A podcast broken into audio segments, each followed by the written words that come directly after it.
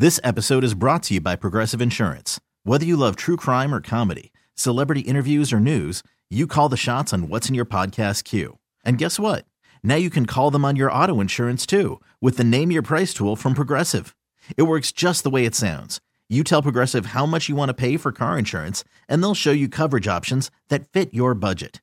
Get your quote today at progressive.com to join the over 28 million drivers who trust Progressive. Progressive Casualty Insurance Company and Affiliates. Price and coverage match limited by state law. You're listening to Around the Dial, your one stop shop for sports talk's best moments every day. Here's your host, CBS Sports Radio's Damon Amendolara. Welcome inside Around the Dial, the best in your sports talk. For Wednesday, April the 17th, I'm your host, DA. And as the NBA playoffs are now in full swing, a big injury to the Golden State Warriors. Boogie Cousins, torn quad. He'll be out for a significant amount of time.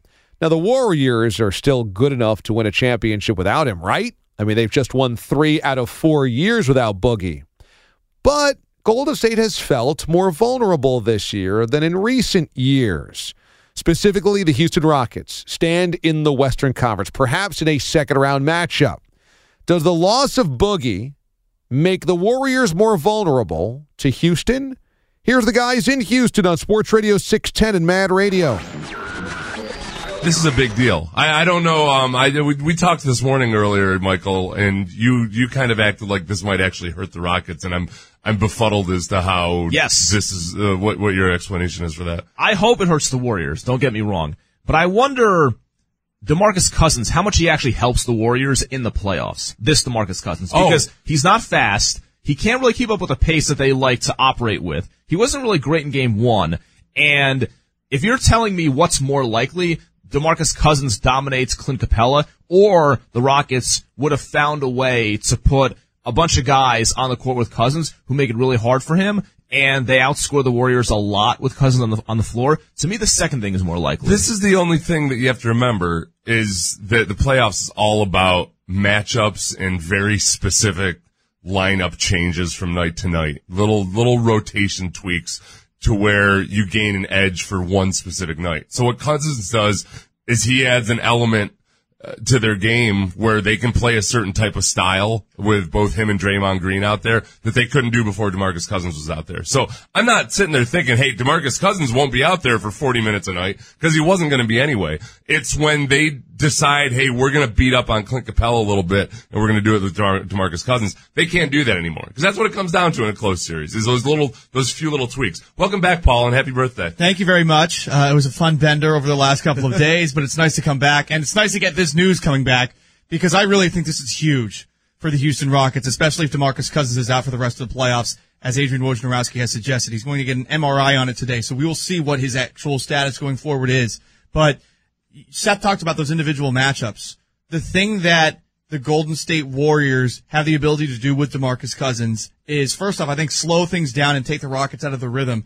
But more importantly, I know that Clint Capela is a Swissman and that the Swiss are notoriously neutral in all things, but uh, he looks like a Frenchman going up against a German whenever he's going up against DeMarcus Cousins, which means it is bad. It is horrible. It is a surrender. And now you get to go back to, I think, what the matchup was last year, which is a coin flip depending on the Rockets' health. But this is why, Mike, you were correct in thinking and wanting the Rockets to play the Warriors in round number two.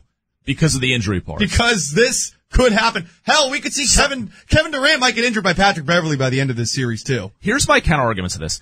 Guys, I'm not gonna lie. I'm having a real debate this morning. My head, my heart. My my heart's very excited because whenever bad things happen to the Warriors, I know it's an injury. You're not supposed to root for injuries, but damn it, these guys signed Kevin Durant two and a half years ago. I'm not, I'm not gonna sit here and, and, and cry over spilt milk for these guys.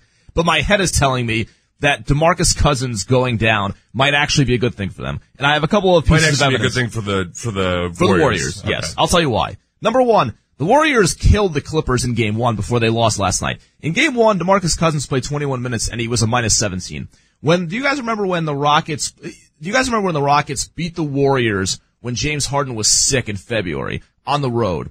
In that game, I know Cousins got hurt in the fourth quarter, but he was also a minus 17 in 27 minutes and Capela outplayed him. I agree that Capela can be outplayed, out physicaled by DeMarcus Cousins. No doubt. But the idea that it would happen every single night in a best of seven, I think is vastly overstated. I suppose it makes the Warriors vulnerable a little bit just because that rim protection, that defensive presence, and the rebounding certainly can help. But ultimately, as we all know, Golden State has been able to win three championships and go to four finals without DeMarcus Cousins. So losing him here, it doesn't help. But honestly, I don't think it really hurts that much either.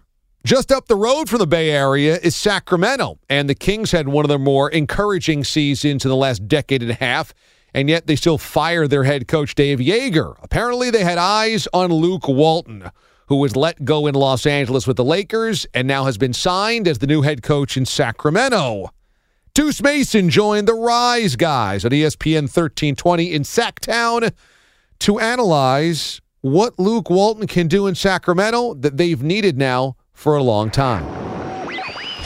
You have to be able to keep things together and keep that culture and those personalities going in the right direction. I think it's a good thing. I think on the flip side, in, in LA, get a lot thrown his way. I think year one, you get hired by Kupchak, and it's the post Kobe era. Not a great year for them.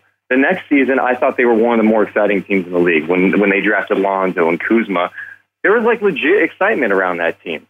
Um, and of course, that was a new front office too. The guys that didn't hire him, and then this year, I mean, I don't know if there's a coach in the NBA that could have coached that team to success based on everything from LeBron's injury to everything that LeBron brings to the table when he's on your roster to signing Rondo and McGee and Stephenson and um, Michael Beasley and then the Anthony Davis rumors. I don't know how anyone really succeeds under that.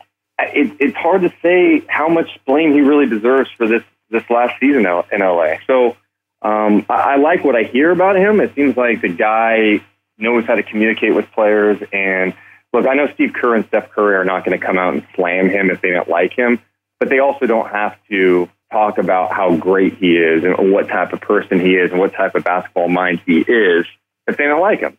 So I think those endorsements mean something to me when those guys are coming out and talking about it. So we'll see. He's got a lot of work to do. There's there, there's going to be expectations for him next year. This team won 39 games, and I think they believe they should have won more down the stretch. So um, it's not going to be easy. And I think there's so many people that automatically think it's playoffs next year. I mean, that's that's a tough leap to make. It is. I mean, you you needed 48 to get in this year.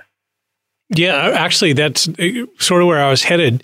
I mean, you you know Vlade, um, and you you speak Vlade. So when he talks about going to the next level, what do you think he's talking about? I know what fans think. Fans think playoffs are the next level. What do you think Vlade thinks? That's a good question.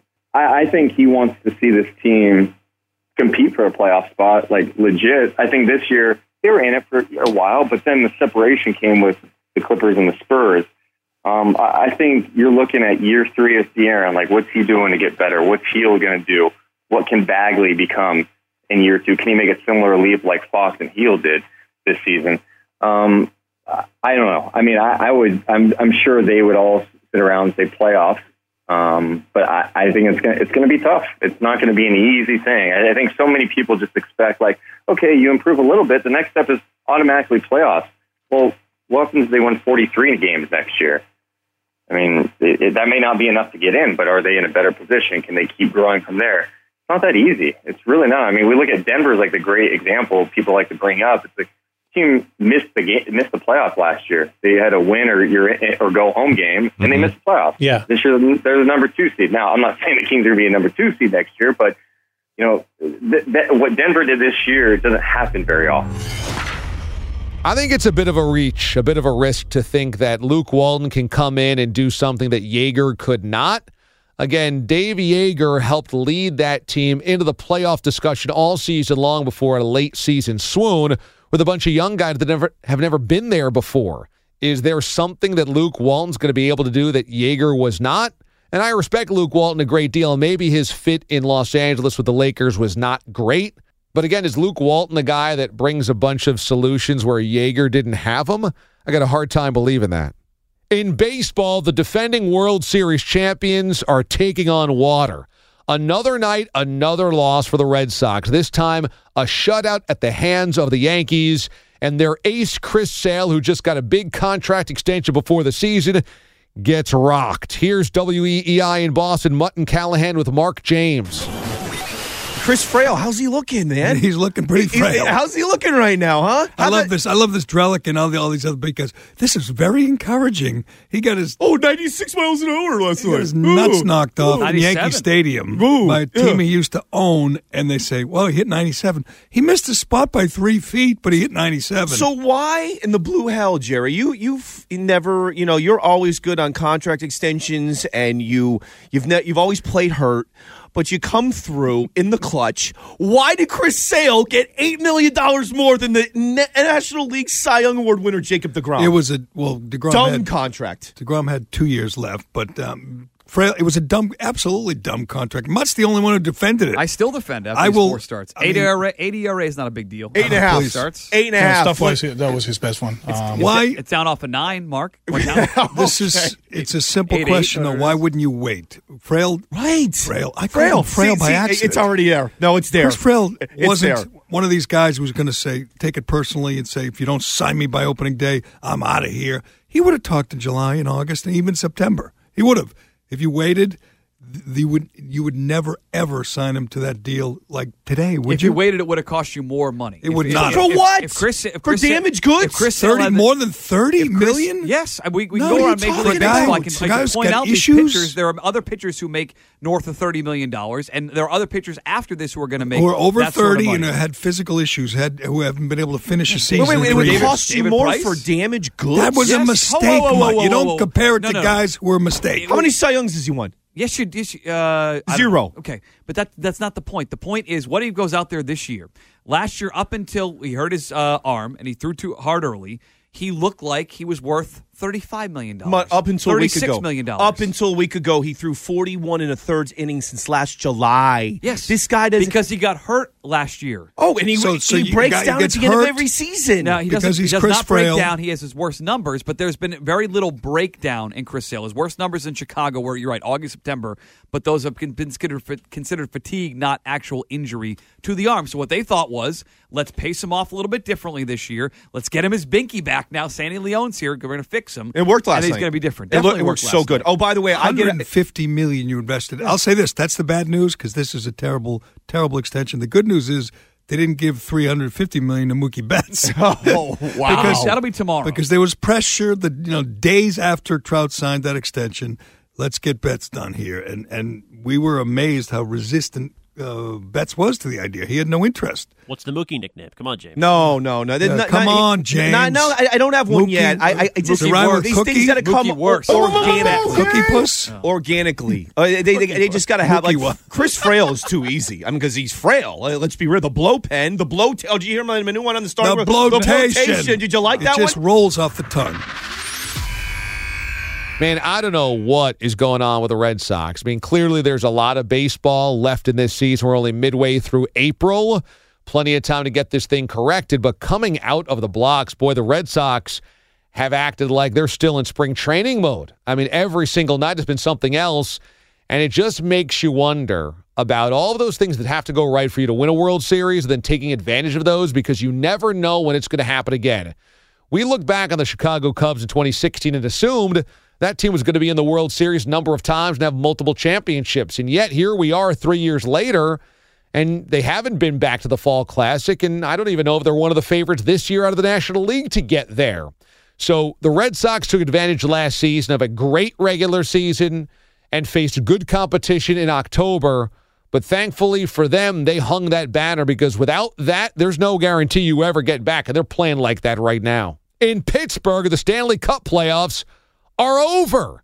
As the Pittsburgh Penguins, winners of three Stanley Cups in the last decade, are now out, dispatched easily and quickly by the New York Islanders. Sidney Crosby, who's hoisted that cup three different times, now is out of the postseason in the first round in that fashion.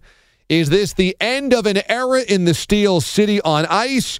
Here's our friends on the Fan Morning Show, 97.3 The Fan in Pittsburgh. when we talk about the end of the era, I, I, don't think it's an end of the era in regards to certain personnel. Again, as long as no, Crosby as long as Crosby's on this team, the era is still here. Yes, but here's where it, what it needs to be the end of. It needs to be the end of this style of hockey of of freewheeling offense first. You need to you there need needs to, sit be down. an implementation of a more structured and defensive style when camp starts. You you need to remind uh, Malkin and Crosby that they're not twenty somethings anymore. You you need to move out some of the thirty somethings who who simply don't fit into this system anymore. You need to remind the guys that they need to play more like the younger guys who surround them now. Do you know the ability to do that? And this sounds crazy, but some of the ability to do that went out the door when Carl Hagelin went out the door. Um, and I think that was the writing on the wall that it should have gotten a little closer to the vest. Well, you lost speed, you lost defensive consciousness. Yeah, I mean that it, he wasn't scoring goals. No, I mean, no, no, no, doubt. But he was expediting the pace of play, and he was killing penalties for yes. it. I mean, he was one of those pieces that could could remind everyone of just how they were supposed to be playing the game. Once Hagelin left, look at all the other guys that stopped scoring goals. It's a it's a very fair point. I, I agree with you, namely Patric Hornqvist. Yeah. When you look at the way the defense has been built the last couple of years, it's been built to have a goaltender behind it who can clean up the messes and make brilliant saves when and, they screw up. And he simply doesn't has not done that. He has not done that often enough, and he didn't do it at all in this series. And unfortunately, if you're going to have a defensive core that is going to string their goalie out to dry, in big moments, that goalie has to be able to make the save in that moment, and Matt Murray has not done enough of that. You know lately. what the Penguins need, honestly, right now? They need a top pick. They need somebody to come in right away and help them. And they haven't needed that in a long time. I mean, really think about that. Maatta's a guy that was, you know, a, a, a guy that came in and kind of helped. When's the last time they had somebody come in and really help them? Straight away, early. Yeah, they- they need well, they need speed on defense, and and they don't have that. And I mean, you look at their system; they just they don't have it. They need Jack Eichel. It- they- you know, they- I mean, it- they, they they need the talent in the minors that a, a, a team that gives up draft picks the way they have right over the last decade simply doesn't have. And- And, and they don't have the draft picks this year either. here's the problem. Here is the problem. They have speed on defense in Chris Letang, right? But they also have a guy that doesn't you know in in really important times how to harness that speed on defense Well, his and do what he's supposed to do. And uh, listen, I could live with Chris Letang for sure, and we're all gonna have to live with Chris Letang. He's more than likely not going anywhere. But he's not 23 years old. Yeah, you know, he's- if Pettersson makes the mistake that Chris Letang does in game one, and then again last night, you say, oh, he's young. It's like it's like everybody knows, every guy knows the story about all the bulls standing at the top of the hill, Yes. right? Chris Letang keeps running down that hill, yes, sprinting down that hill, but he's not 23 years old anymore. When is he going to become That's- the old bull? and that becomes a part of this organization's overall philosophy moving forward. Okay, picture this. It's Friday afternoon when a thought hits you. I can spend another weekend doing the same old whatever, or I can hop into my all new Hyundai Santa Fe and hit the road. With available HTRAC, all wheel drive, and three row seating, my whole family can head deep into the wild. Conquer the weekend in the all new Hyundai Santa Fe. Visit HyundaiUSA.com or call 562-314-4603 for more details. Hyundai, there's joy in every journey. Well, it had to end sometime because they have loaded up trying to win Stanley Cups in the middle of Sidney Crosby's prime, and they did so, including going back to back a couple of years ago. But now, I mean, let's face it, after this regular season, not that it was bad by any stretch, but then the postseason early exit to the Islanders, the Penguins didn't have much gas left. And a young player, a couple of young players to come in and juice up older guys like Sidney, like Evgeny Malkin. I mean, let's face it, Sidney and Malkin have been around for quite some time now and played deep into the postseason a number of years. There's going to be some major taxing on their body. And yeah, an infusion of youth could absolutely help the Penguins. In Cleveland, the Ken Carman Show on 92.3 The Fan is looking ahead to football season. In Cleveland, there can never be too much football. How about spring football? A year from now, we'll already have year number one of the XFL. And now, since they took over the spring docket from the AAF, is there room for a certain former Browns quarterback and a certain 49ers quarterback? Here's XFL CEO Oliver Luck on with Ken Carman. We welcome in Commissioner and CEO of the XFL, former Sadie Nations Wildcat, the father of Andrew Luck, Oliver Luck, joins us on the show. Hello, Oliver. Thanks for joining us. Good morning, fellas. How y'all doing? We're doing very well. What makes you leave the comfort and security of the NCAA to try on the XFL? It's a great question. So, you know, sports startups are relatively rare, and I think, you know, a football leagues being, you know, being built from scratch is even rarer. So, you know, when when Vince McMahon reached out to me and asked about my interest in running his league and building his league, I really couldn't resist. I love the game. I do believe there's an opportunity for spring football. It's it's hard, it's tough, it's challenging nobody's really cracked the code at this point. But uh, I think with uh, Vince's capital commitment and the lessons he learned from you know the first go around back in 2001, and you know the changing landscape with with the sport. I think we've got a shot, and uh, I wanted to take the opportunity to help him build, build this league and build it the right way. I know that he's probably open to it. Are you open to John Manziel in your league? Well, you know, he's had an interesting career uh, needless to say, uh, as long as he, I, you know, fits our our profile and and our you know sort of behavioral standards, and quite honestly, a bigger challenge as long as our eight head coaches, you know, think that he's uh, one of the you know quarterbacks that can make us better. And we've got some guys that you know know quarterbacks fairly well, whether it's you know Bob Stoops or, or Pep Hamilton or, or others, Jim Zorn, you know, an NFL quarterback himself, or from the. So we're gonna you know, re- rely heavily on our coaches to say, yeah, these are the guys that we think will make our league better. If Manziel is in that group, then uh, I'm, I'm sure he might have an opportunity. But it really all depends on him, and we, we haven't had any contact with him. All right. What about Colin Kaepernick? I'd say same, ditto. quite honestly, you know, I have no idea whether you know Colin's in shape or not, uh, w- whether he wants to play. Um, you know, we're we're a league that has you know salary restrictions, uh, and obviously that that you know at least b- based on what people have said might, might play a role in his desire to play. Uh, but I would just say ditto uh, on that as well. Uh, we had a list today out of the big league that had all the quarterbacks ranked one and thirty-two. Uh, Andrew Luck was number five. Baker Mayfield was all the way down to fifteen. Uh, I, I, know you're an avid watcher of football, and we've had these debates about the Colts and the Browns and whether the Browns can emerge. Uh, do you think that Baker Mayfield's a little ranked low there? Uh, you know, I think Baker is a heck of a quarterback. I literally have been watching him play football uh, since he was a, a, a middle schooler in Lake Travis, uh, Texas, outside of Austin. Uh, in fact, Andrew, one of Andrew's best friends as a middle school kid, was Baker's older brother, Matt. So we know the family very well. Uh, my wife's very close to to Gina, uh, you know Baker's mom. So we've been watching the Mayfields for a long time. I think he's a heck of a quarterback. I'm not sure who put that list together, right? And it's all subjective, as as all those lists are. Uh, but I, I would say that the Browns have their quarterback, I think, for probably the next you know 10 to 15 years.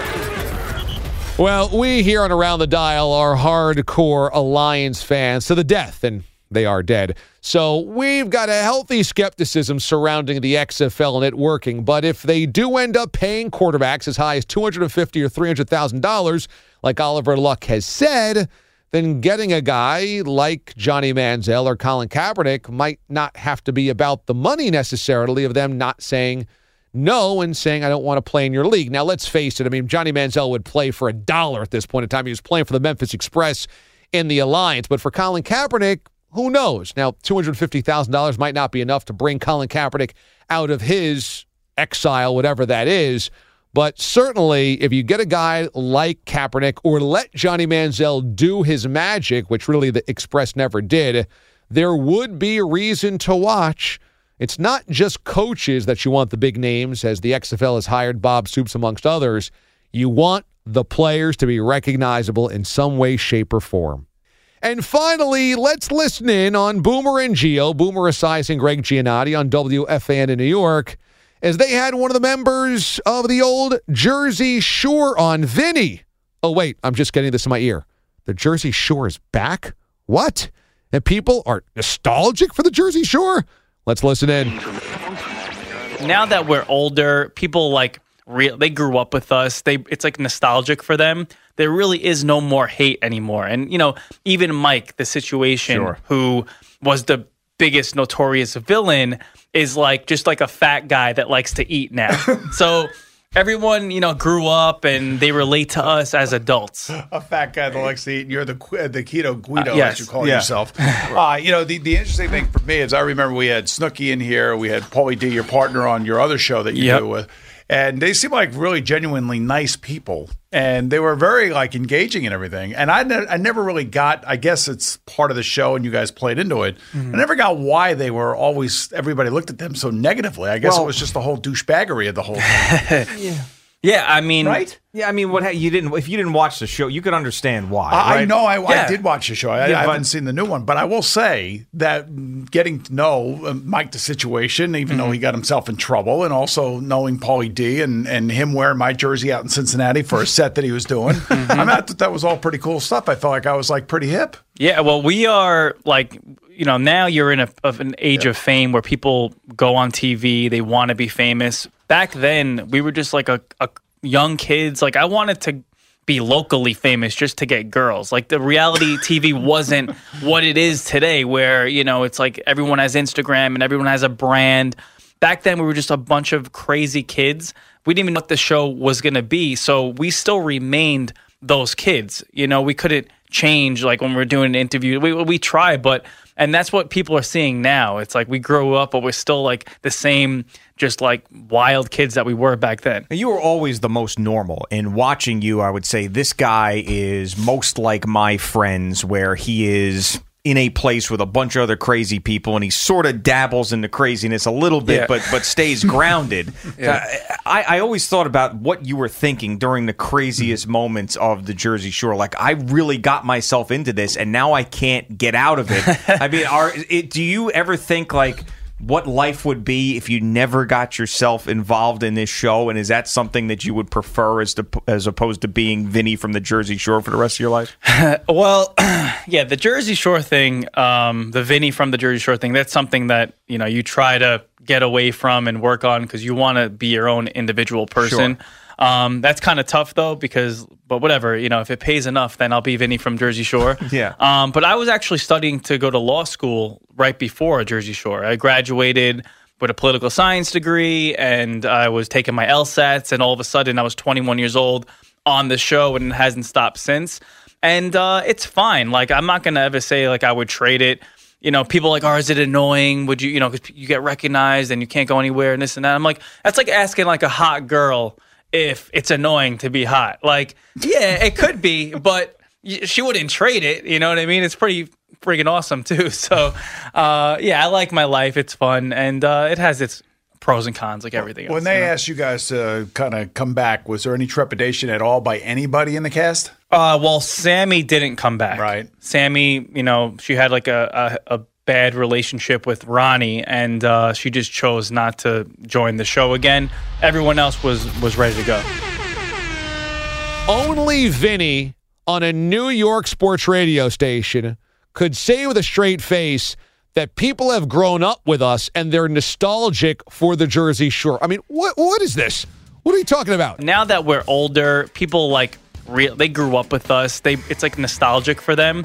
There really is no more hate anymore. LeBron in his prime, watching Tiger win the Masters again after all of what he's went through. We've now gotten nostalgic for the Jersey Shore and the situation in Snooki and Vinny.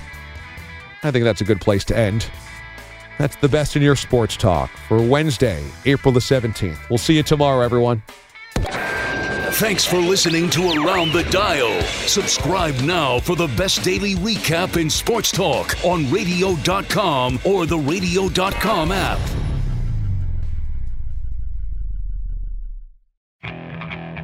Okay, picture this. It's Friday afternoon when a thought hits you. I can waste another weekend doing the same old whatever, or I can conquer it. I can hop into my all new Hyundai Santa Fe and hit the road. Any road. The steeper, the better. Because my all new Santa Fe is available with HTRAC, all wheel drive, so I can hit the trail without a worry in the world. Heck, with three rows and best in class rear cargo space, I can pack the whole family in with all our gear. We've got available dual wireless charging for our phones, so we'll never lose touch with civilization, and we won't lose touch with the primordial power of Mother Earth. So, which is it?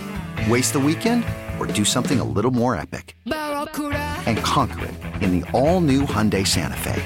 Visit HyundaiUSA.com or call 562-314-4603 for more details. Hyundai, there's joy in every journey.